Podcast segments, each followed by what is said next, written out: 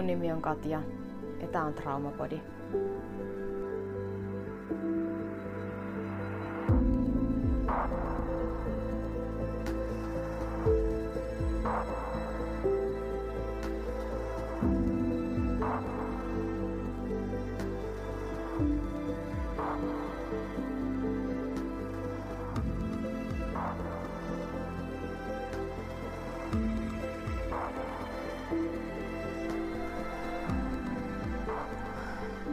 Ihanaa perjantaita. Tai just niin ihanaa, kun se sulle tällä hetkellä on. Mä annan pienen disclaimerin tähän alkuun, että, että tämä tulee tosi autenttisesta paikasta. Tämä tämän päivän viesti, jota myös podcastiksi kutsutaan, niin tämä tulee sellaisesta paikasta, että mä niin näköjään ehkä itken jo nyt. Joten toivottavasti istut. Toivottavasti et ehkä välttämättä ole auton ratissa, että, tai jos oot, niin kykenet siinä ajamaan siitä huolimatta turvallisesti. Tai jos oot kotona, niin pidä vähän äh, sohvan käsinojista kiinni, koska mun motto on puolitoista vuotta ollut, että mä en ole täydellinen, mutta mä oon rehellinen. Ja mä haluan olla myös rehellinen sen takia, että, että miksi mä haluan puhua tästä just nyt, just tänään. Ja se, se on se, että, että, että se tapahtuu just nyt, just tällä hetkellä. Ja tämä on maailman historian ensimmäinen Traumapodin jakso, jossa näköjään Katja kyynelehtii jo ensimmäisen parin minuutin aikana. Ollaan tosi vaikean asian äärellä. Sanotaanko, että vähintäänkin koskettavan ja liikuttavan, nimenomaan koskettavan niin kuin kahdessa eri mielessä, että tämä aihe itsessään koskettaa, mutta tämä koskee myös ihan todella monia. Ihan, ihan todella, todella monia meistä. Ja mä haluaisin niin kuin lohdun sanoiksi niin kuin sanoa, että mä oon tehnyt tämän aiheen parissa nyt töitä eri, eri teholla, jos nyt tällaista tosi kömpelöä ilma- ilmausta niin kuin voi käyttää, niin kolme vuotta, mutta aktiivisesti vuoden. Ja mä oon tässä pisteessä silti, mutta tämä ei ole niin paha, miltä se kuulostaa, että, että mä tiedän, että mä selviän tästä ja mä tiedän tasan, miten tämä menee.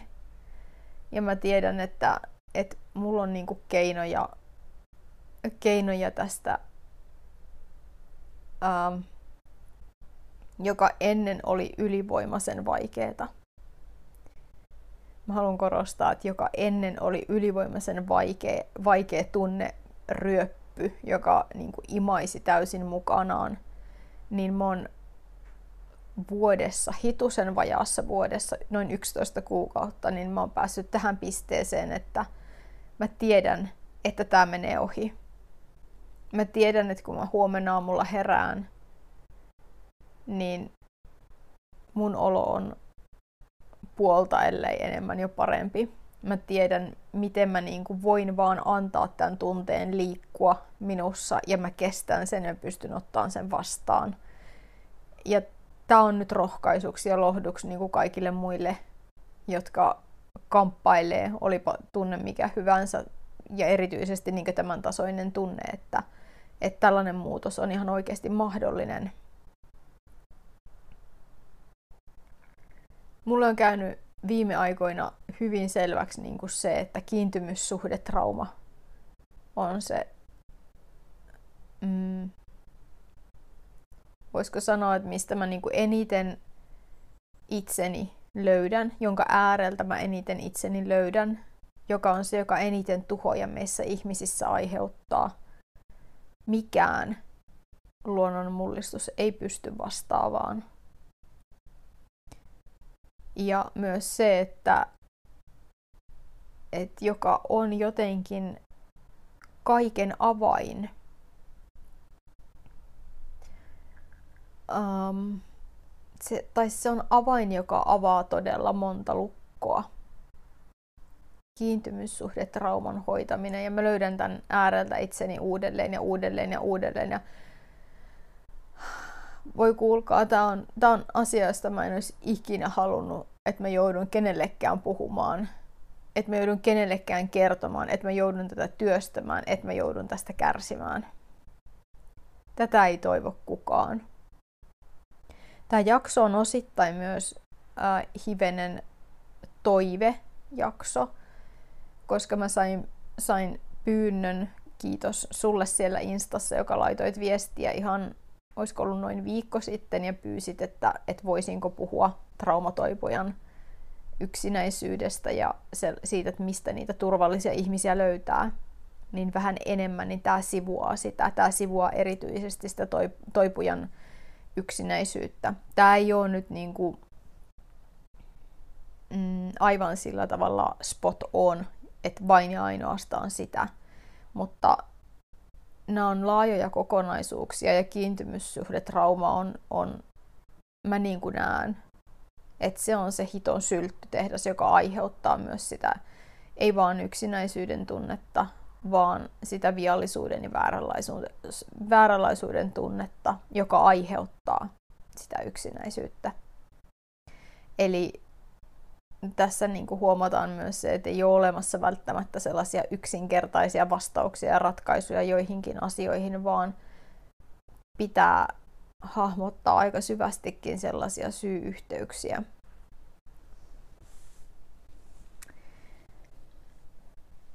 Joo.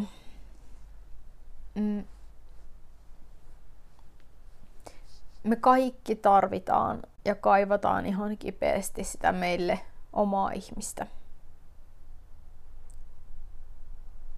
Rakkautta ja sitä, että, että meillä on joku ja me saadaan rakastaa ja tulla rakastetuksi.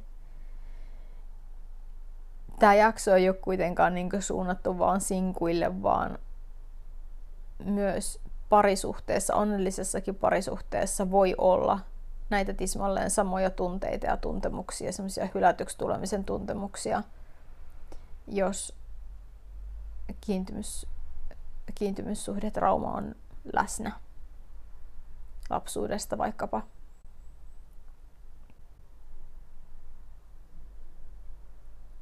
Ja se tunne, jonka äärellä mä istun nyt, tässä migreenisenä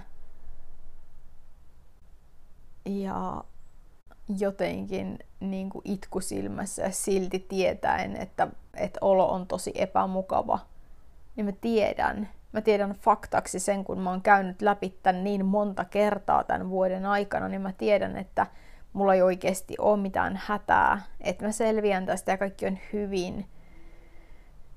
Ja mussa on niin paljon mä oon juurtunut itseeni niin paljon, että mä pystyn tämän täysin hanskaamaan ja näin ei myöskään tule olemaan aina, koska minä vahvistun tässä toipuessa.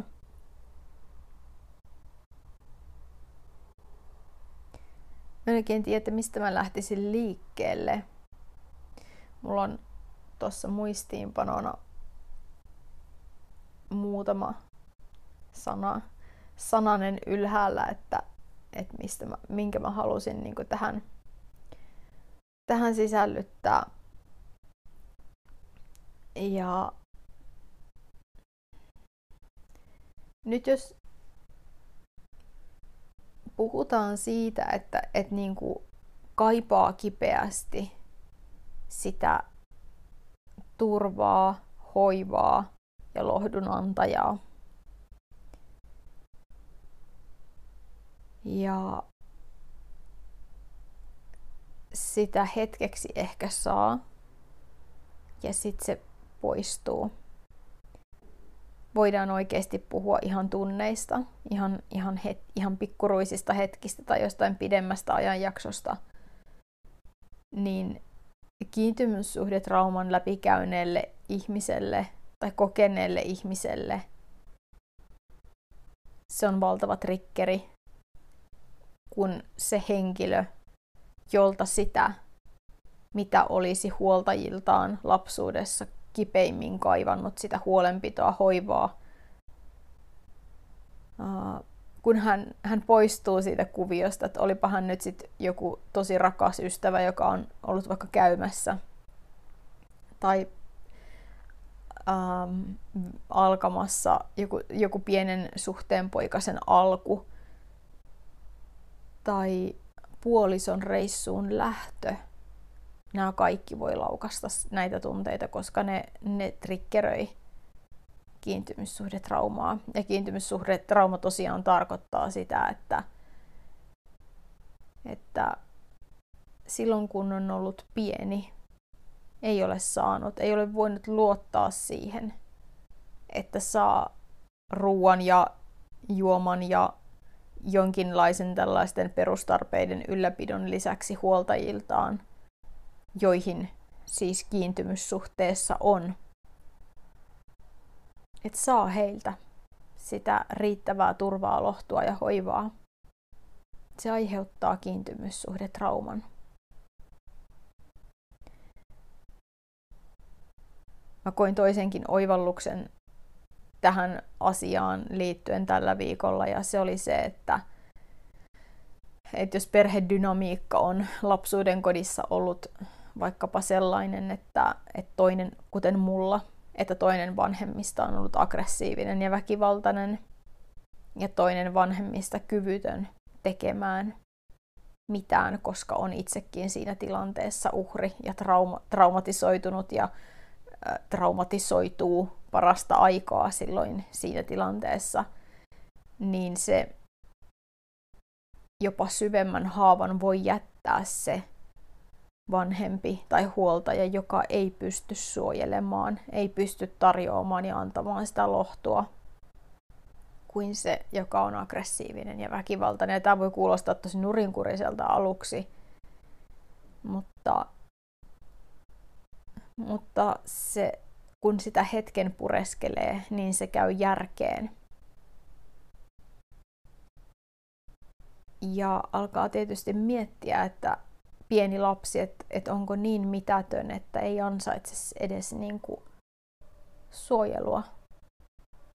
Että mikä on niin pahasti minussa vikana, että minä en ole edes huolenpidon ja suojelun ja pelastamisen ja äh, lohduttamisen arvoinen. Silloin ollaan kiintymyssuhde trauman ytimessä – molemmat huoltajat ovat tehneet sitä, aiheuttaneet sen trauman, mutta eri tavoin. Ja se on niin, niin syvällä siinä lapsen, lapsi kun kehittyy pitkään, ei, ei kukaan kasva niin kuin aikuiseksi ja saati sitten synny tällaisilta taidoilta niin kuin kehittyneenä, niin se vaurioittaa syvästi niin tilanne, jossa näin aikuisena ähm, saa hetkeksi sitä, mitä eniten niin kuin janoaa, koska siitä, huolen, siitä että on jäänyt, jäänyt vaille hoitoa ja huolenpitoa, jää syvä, syvä haava. Ja kun siihen saa lääkettä ja balsamia hetkenkään ajan, mä käytän nyt tosi, tosi niin kuin karkeata kieltä siinä mielessä, että mä sanon, että se on kun narkomaani saisi sen päiväannoksensa huumetta. Se on mitään balsamia vahvempaa haavoille, niille syville syville haavoille –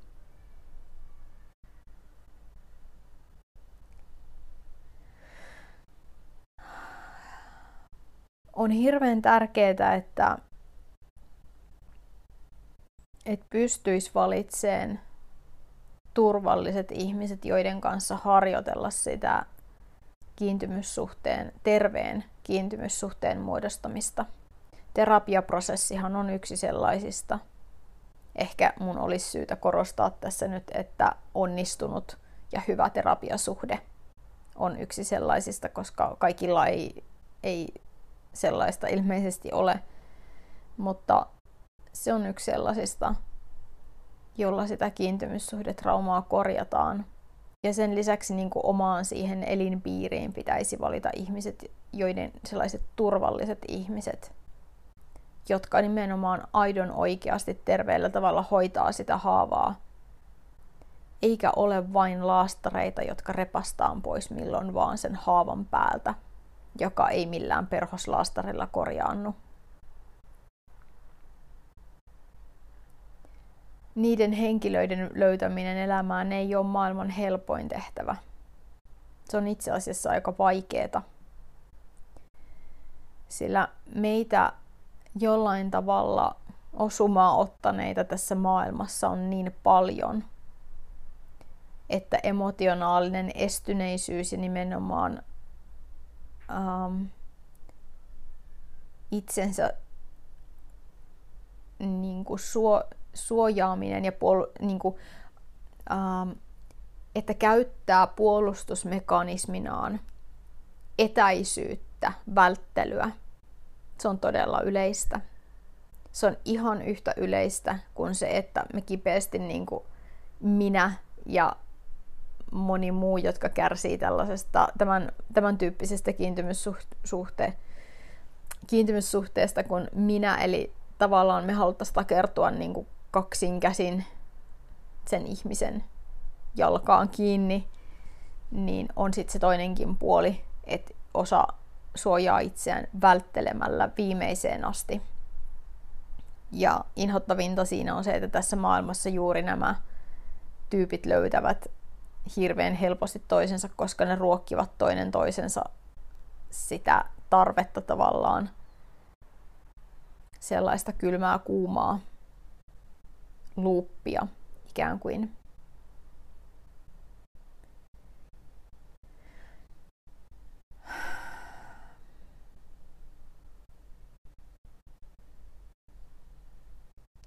Tämä aihe on niin väkevä.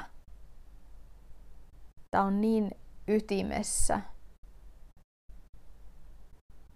Musta tuntuu, että tästä on niin kuin mitään, minkään kömpelöin esimerkein niin kuin vaikea edes puhua. Mutta mä oon koko elämäni elänyt nimenomaan välttelevästi kiintyvien ihmisten kanssa. Ja nyt kun mä puhun niin kuin parisuhden mielessä, niin tarkoitan siis siinä kontekstissa. Ja se on ollut mun aivoille tuttua, koska mä en ole pystynyt kiinnittymään lapsena kumpaankaan mun vanhempaan. Toiseen sen takia, että hän oli selkeä uhka ja vaara. Ja toiseen sen takia, että hän oli niin mm, kykenemätön, poissa oleva, etäinen. Hän, se oli hänen puolustuskeinonsa selviytyä. Ja se teki vakavaa vauriota sitten taas mulle lapsena. Joten mä joudun harjoittelemaan näin nelikymppisenä, että miten muodostetaan turvallisia kiintymyssuhteita, olipa ne sitten lämpimiä ystävyyssuhteita tai tai parisuhteita, ihmissuhteita vähän syvempiäkin. Mun kaava menee sillä tavalla, että nykyisin, että vaikka mä tiedostan, mitä tulee tapahtuun, ja mulla on välillä um, elämässäni käymässä ihmisiä, jotka tyydyttää sen mun tarpeen. On sitä balsamia niin kuin niille mun haavoille. Ja mä tiedän, että ne ei tuu siinä niin kuin pysymään, koska mä olen jäljittänyt heidän kiintymyssuhdetyyppinsä ja tyylinsä ja mä tiedän, että, että he ovat niin kuin niitä vältteleviä. Mä pyrin, pyrin tätä välttämään niin kuin viimeiseen asti, koska mä en suosittele kenellekään, joka, joka ei tiedä mikä mistäkin johtuu ja ei ole vielä kovin pitkällä prosessissa, niin mä en suosittele tätä kenellekään. Eli älä tee niin kuin minä teen, tee niin kuin minä sanon, mä käytän nyt tätä, tätä tässä. Mutta mä oon harjoitellut nyt tosiaan vuoden tätä, ja mä tiedän, miten tämä kuvio mussa etenee, mä oon edennyt. Tämä ei ole helppo tie. Et siinä, siinä hetkessä, kun mä tiedän, että se ihminen on lähdössä täältä vaikkapa viikonlopun vietosta pois, niin se mun hylätyksi tulemisen traumaa kantava lapsiosa herää, triggeröityy aivan valtavasti ja mut valtaa hätä. Vaikka kaikki on ok. Se on, se on niin kuin hämmentävä tilanne nykyään, kun mä tiedän, että kaikki on ok ja mä tiesin, että okei, hän tulee lähtemään ja hän tulee lähteen silloin ja silloin. Ja siitä huolimatta se tulee vähän niin kuin puskista. Sellainen hädän tunne, että nyt se jättää mut, mut hylätään. Koska se on se, mitä on aina tapahtunut silloin lapsena. On jätetty yksi, on hylätty, vaikka eihän se ole enää sama asia kuin looginen mieli sitä asiaa ajattelee. Mutta kun silloin ei ohjaksissa olekaan looginen mieli, vaan ohjaksissa on ne primitiivireaktiot. Hylätyksi tulemisen tunne, hylätyksi tulemisen haava, Joten mä osaan nykyään jo rauhoitella itse itseäni. Mm, mä tiedän, mitä tehdä ja miten mä helpotan sitä omaa oloani. Ja niin kuin sanoin, niin mä tiedän sen, että kun mä herään huomenna aamulla, niin se on vähän niin kuin muisto vain, jos näin voi sanoa. Mutta mä halusin avata tätä prosessia että mitä siinä tapahtuu ja mikä mistäkin johtuu ja miksi. Sillä tähän liittyy myös se puoli, että me saatetaan olla tosi ihastuneita ihmisiin, jotka ovat juuri niin kuin siinä käden ulottuvilla, mutta niistä ei saa koskaan kiinni. Eli uh, eivät ole valmiita sitoutumaan syystä tai toisesta, eivät ole saatavilla, ovat emotionaalisesti estyneitä. Niitä syitähän on miljoonia. Voidaan puhua myös tällaisesta niin sanotusti kasuaalista seksistä vaikkapa. Se on yksi sellainen muoto, että sovitaan, että se on vaan sitä, ei mitään tunteita peliin. Niin se, se kyllä ihan takuulla triggeröi hyvä, hyvinkin syvässä unessa uinuskelevan kiintymyssuhdetrauman. Vaikkei se intentio se olisi ollutkaan, itse, itsestäkin olisi tuntunut siltä, että tämä on ihan vaan niinku kasuaalia, että ei mitään sitoumuksia, niin se voi silti ja todennäköisesti triggeröikin. Mä oon siinä pisteessä, että tämä ei ole kivaa eikä tämä ole mukavaa, mutta mä tiedän, mitä tuleman pitää, mä tiedän, että se helpottaa, mä tiedän, miten se helpottaa. Ja mä kestän tämän, että tässä ei ole tavallaan sellaista niin kuin ongelmaa mulla enää, mutta mä voin kertoa, että tämä on ollut aivan hirveimpiä asioita elämässä mulle aiemmin. Vielä kolme vuotta sitten esimerkiksi mä luulin, että on tunne, johon mä kuolen siihen paikkaan. Eli kyllä, toipuminen on todellakin mahdollista ja mä tiedän, että tilanne tulee myös kohentumaan tästä. Mutta ainoa, joka asialla jotain voi tehdä, niin olen minä itse. Mun on valittava ne turvalliset kumppanit. Ja mun on opittava nojaamaan myös itseeni, opeteltava rauhoittelemaan itse itseäni koska me ei koskaan voida olla kenenkään toisen ihmisen varassa ja luottaa siihen, että se on aina vain se toinen, joka tulee ja hänen läsnäolonsa on se, joka rauhoittaa. Ja mun aiemmat parisuhteet on olleet nimenomaan sellaisia. Että mä, mä oon ajatellut, että, että vaikka koko maailma kaatuisi ympäriltä, niin mä selviän, kun mulla on tämä ihminen tässä. Mutta mitäs sitten, kun käykin niin, että maailma ei kaatunut, mutta se ihminen lähti ja jätti. Sen jälkeen kaatui se koko maailma ja mulla ei ollut enää sitä ihmistä. Ja mä en tiennyt, mitä mä olisin itseni kanssa tehnyt, kun en mä ymmärtänyt mistään mitään. Mä vaan tiesin, että mulla on hirveä hätä ja musta tuntuu, että mä kuolen. Ja se tunnehan on hyvin pienen lapsen tunne siitä, että primitiivinen tunne, että laumasta pois jääminen, hyl- hylätyksi tuleminen, siihen kuolee, koska silloin luolamies aikoina asia on ollut todella niin. Se on, se on eläi, eläinten keskuudessa ikävä kyllä. Vieläkin joskus niin. Siitä on varmaan kymmenen vuotta, kun mä näin, näin sellaisen dokumentin leijonista. Jos et halua kuunnella, niin skippaa puolisen minuuttia eteenpäin. Tämä ei ole mikään raaka, mutta tämä on niin surullinen, että mua siis itkettää jo nyt.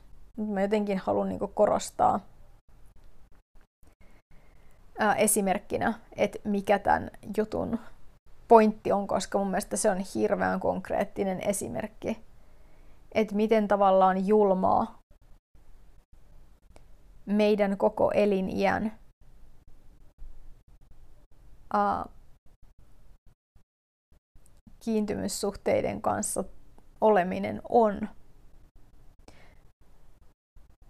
Nyt skippaa puolisen minuuttia ainakin. Se dokumentti oli tosiaan leijonista ja leijona emosta, jolla oli useampi pieni poikanen tai pentu. Ja yksi niistä pennuista halvaantui jotenkin siten, että sen takajalat ei toimineet. Ja se yritti epätoivoisesti raahautua sen emon ja sen kahden muun pennun perässä. Mutta sehän jäi aina jälkeen.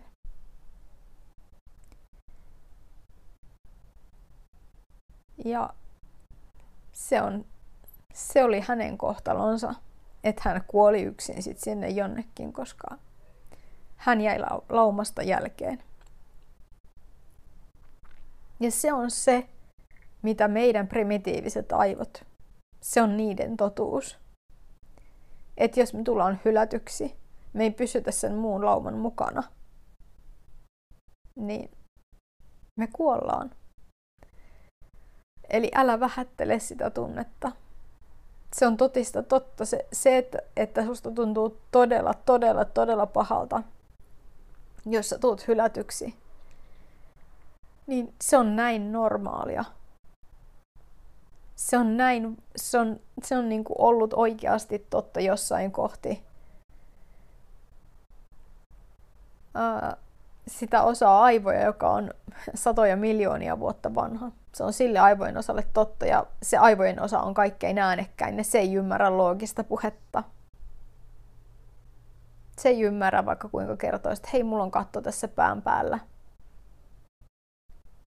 Ja mulla on ystäviä ja läheisiä. Se, se ei todellakaan ymmärrä, sitä ei kiinnosta vähäkään ne asiat.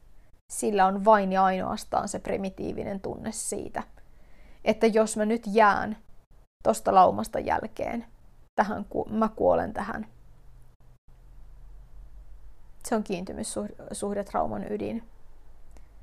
Ja se on se syvä, syvä haava, jota tökkii joka kerta tilanne, jossa sinä koet tulevasi hylätyksi tavalla tai toisella.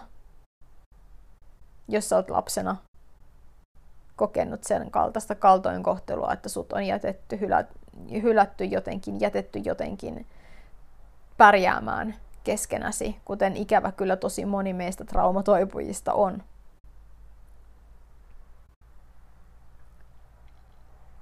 Ja sen takia meillä on jokseenkin kieroutunut on mun mielestä vaikea sana. Mä tykkään enemmän englanninkielisestä termistä twisted, joka on vähän niin kuin, se on suora, suora suomennos kylläkin se kieroutunut, mutta ei niin kuin sillain vinksahtaneella ja väärällä tavalla, vaan hieman, voisiko sanoa vinoutunut tapa. Meillä on vinoutunut tapa että sitä kovemmin me yritetään. Mitä etäämmäs ja mitä enemmän hylätään, sitä kovemmin me yritetään. Mitä kauemmas toinen vetäytyy, mitä, mitä enemmän se ihminen jopa kohtelee kaltoin, sitä kovemmin me yritetään, koska meillä on niin, me, me ollaan niin vakuuttuneita, jos ei tietoisessa mielessä, vaan syvällä syvällä siellä meihin rakennetuissa järjestelmissä, jotka on satoja miljoonia vuosia vanhoja. Meihin on niin syvään koodattu se uskomus, tai jo, se on sinne oikeastaan voidaan puhua niin tiedosta. Tieto siitä, että kunhan me vain tullaan hyvä, hyväksytyksi ja me ei jäädä laumasta ja toi ihminen ei meitä jätä, niin se on todiste siitä, että me ollaan rakastettuja ja arvokkaita ja rakkaita ja kuulutaan joukkoon. Joka taas tarkoittaa sitä, että meillä ei ole mitään hätää, me ei kuolla.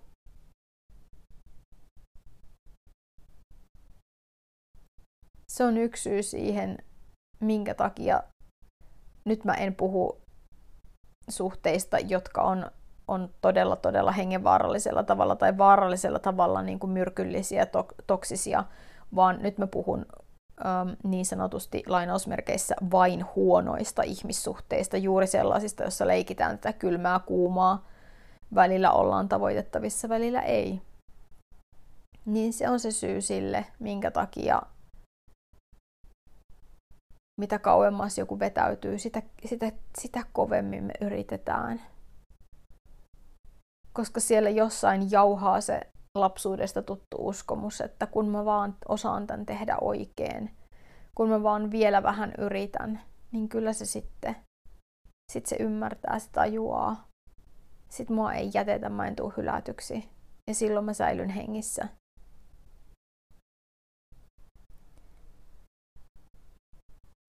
Ja ikävä kyllä, se voi olla syy juuri sille, minkä takia me, joiden kiintymyssuhde on nimenomaan tällainen, että me, me niin kuin kaivataan hirmu kipeästi sitä jotakuta ihmistä. Me ei vältellä, vaan me ollaan ikään kuin, me ahdistutaan siitä yksin olosta, olosta ja kaivat, kaivattaisiin kauheasti varmistelua ja vahvistusta siitä, että, että meille ollaan olemassa ja saatavilla ja läsnä, joka taas siitä välttelevästi, välttelevästi kiinty, kiintyvästä tuntuu todella rasittavalta ja saa hänet vaan vetäytyä entistä enemmän, niin tämä on se kierre, joka ruokkii itse itseään. Mitä kovemmin me yritetään, sitä etäämmäksi he vetä, vetäytyvät. Ja se vaan jatkuu. Ja tässähän nyt tulee sellainen Aasia kepinnokassa porkkana tyyppinen mielikuva, että, että me ikään kuin jahdataan sellaista kuvitteellista porkkanaa, joka on todellakin siinä kepinnokassa, jota me emme siis ikinä tule tavoittamaan. Mutta Herra yksin tietää, että me jaksetaan yrittää kaikkemme, että me tultais valituksi että me tultais niin kuin, että se ihminen ju, todella juhlava, juhlavin menoin julistaisi koko maailmalle, että hän on valinnut juuri ton toisen ihmisen, koska se on se, mikä meidän primitiivi, primitiivisen aivojen osan mielestä todistaa, että ah, mä oon sittenkin rakastettava. et, se, et sitä todistetta sille rakastettavuudelle, arvo, arvos, arvokkuudelle ja sille tunteelle, että kuuluu joukkoon, haetaan todella vimmaisesti ulkopuolelta. Ja näinhän ei voi mennä. Se asiahan ei voi olla näin. On pakko. Voi luoja yksin tietää, miten mä inhosin tätä niin kuin mä muistan, kun mulle, mä oon tästä kuullut ensimmäistä kertaa kolme-neljä vuotta sitten, mä olin varma, että tämä on sellaista bullshittia, että mä en ikinä tuun hyväksyyn tollasta, että täytyy olla joku muu tie. Ja mä oon todennut vähitellen, että ei sitä muuta tietä ehkä ole. On vaan yksinkertaisesti rakennettava itse itseensä se turvapaikka, se turvapesä. Ja se on yksi saatanan työmaa. Se on ihan hirvittävä homma. Mutta se on sen arvosta. Mä en olisi ikinä uskonut, että mä pääsen edes tähän tilanteeseen, missä mä oon nyt. Ja silti mä tästä kertoessani niin kuin itkeen vollotan suurin piirtein alusta loppuun. Puoli tuntia. Kiitos siitä, että saan itkeä teille. Voitte vapaasti liittyä seuraan. Että mä voin kertoo, että tämä on, tää on tasan se tunne, mikä niinku mussa herää ja siellä mun traumaa kantavissa osissa niinku herää ja mitä haavoja se tökkii. Ja se on normaalia, se on loogista ja se on täysin ymmärrettävää, kun ottaa huomioon, mitä on käynyt läpi. Se ei tee kenestäkään vääränlaista, viallista, virheellistä. Se ei myöskään tarkoita sitä, että vaikka mä joudun käymään tämän prosessin läpi, joka kerta kun tämä tapahtuu, niin se ei tarkoita sitä, että ettenkö mä silti mun, tällä hetkellä mun looginen mieli ei niinku ymmärtäisi, että, että kaikki on oikeasti hyvin, mä oon täysin fine, mä oon kunnossa, mä en kuole tähän. Sillä mä oon jotenkin saanut itseni toipumaan tähän pisteeseen, että mä kykenen erottaan että mä en oikeasti kuole tähän. Tämä on epämukavaa, tämä on epämiellyttävää ja tämä kestää hetken. Mutta se, missä se ennen kesti viikkokausia, Herran Jumala, mä en tiedä riittääkö edes viikkokaudet, oli varmasti tilanne, että, että se ajatus oli niin tuskallisen sietämätön, että, mä, että pelkkä ajatuskin, että mä en kyennyt edes sitä ajattelemaan. Niin mä oon päässyt tähän pisteeseen, että mä voin tehdä tällaisia valintoja olla tietyllä tavalla tekemisissä ihmisten kanssa, jotka ei ole mulle saatavilla. Ja mä teen sen valinnan tietoisesti, koska mä näen, että tämä on mun mahdollisuus opetella paremmaksi tässä. Opetella näitä taitoja lisää ja enemmän, koska tämä on tunne nyt, jonka mä kykenen kestämään ja kykenen ottamaan vastaan, ja tämä ei ole sietämätön, vaikka se tuntuukin pahalta. Ja mä ymmärrän sen myös, että mä en, mä en niin kuin jahtaa, enkä tee kaikkia niin, että mä tulisin jotenkin jonkun ihmisen hyväksymäksi ja valituksi. Ja mä ymmärrän sen, että, että vaikka tulisinkin, niin uh, se ei tarkoita sitä, että, että ikään kuin muhun lyötäisiin loppujäkseni leima, että, että no niin, nyt se määrittelisi jotenkin niin kuin mun rakastettavuutta ja arvo, arvokkuutta ja arvoa, vaan ne on itseisarvoja riippumatta siitä, tulenko mä koskaan kenenkään valituksi. Ne on itseisarvoja, että mä olen rakastettava, vaikka kukaan mua ei koskaan valitsisi. Sillä siinä samassahan unohtuu kätevästi se, että minä olen myös se, joka voin valita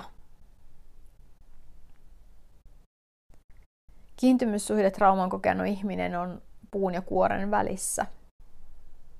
Tai kahden lasiseinän välissä, jossa välissä on todella litteä tila.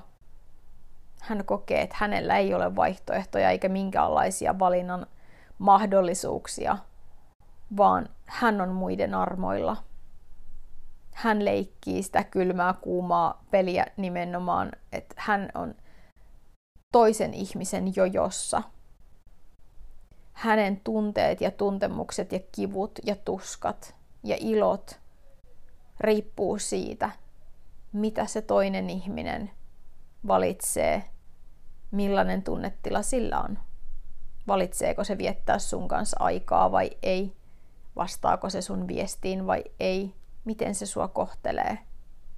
On todella tärkeää erottaa se, että sillä ei ole mitään tekemistä sun kanssa. Myös sinä voit valita. Ja tässä kohti muista, että vaikka, vaikka tämä olisi todella uutta asiaa sulle ja sä, sä oot, tai sä oot matkalla ja se tuntuu vielä hirveän vaikealta, niin mä oon tässä myös kertomassa, että kyllä, tämä on todella tuskallista ja tämä on kyllä, tämä on ihan oikea ongelma. Kiintymyssuhdetrauma on todella vakava ja syvä haava ja vaikeasti korjattavissa. Mutta silti se on täysin mahdollista harjoittelemalla, tulemalla ensinnäkin tietoiseksi, harjoittelemalla itsensä rauhoittelua, nimenomaan sitä hätääntyneen puolen rauhoittelua. Ja sen jälkeen, kun ne asiat alkaa olla hitusenkaan niin kuin hallussa ja jotain ymmärrystä niistä on, niin harjoittelemalla käytännön tilanteissa sitten sitä, että kun se haava trikkeröityy ja kipeytyy tosi pahasti jonkun toisen ihmisen toimesta, niin valitsee toimet ihan tietoisesti ja sen mukaan, minkä tietää olevan totta ja faktaa, eikä sitä kauhua ja pelkoa, mikä on sen hädän ja haavan lietsomaa.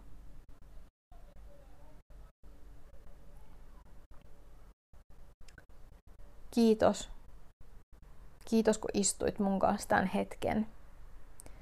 Tämä aihe on hirvittävän arka ja tämä kohta on kaikissa todella kipeä, jotka ovat sen, sen kokeneet. Se on todella kipeä. Sen vuoksi mä haluan lähettää juuri nämä terveiset, että sä et ole yksin. Toipuminen on mahdollista. Sussa ei ole mitään vikaa. Ja sä selviät kyllä. Sä oot ihana, rakas, tärkeä ja arvokas. Ja kyllä, myös sulla on oikeus valita.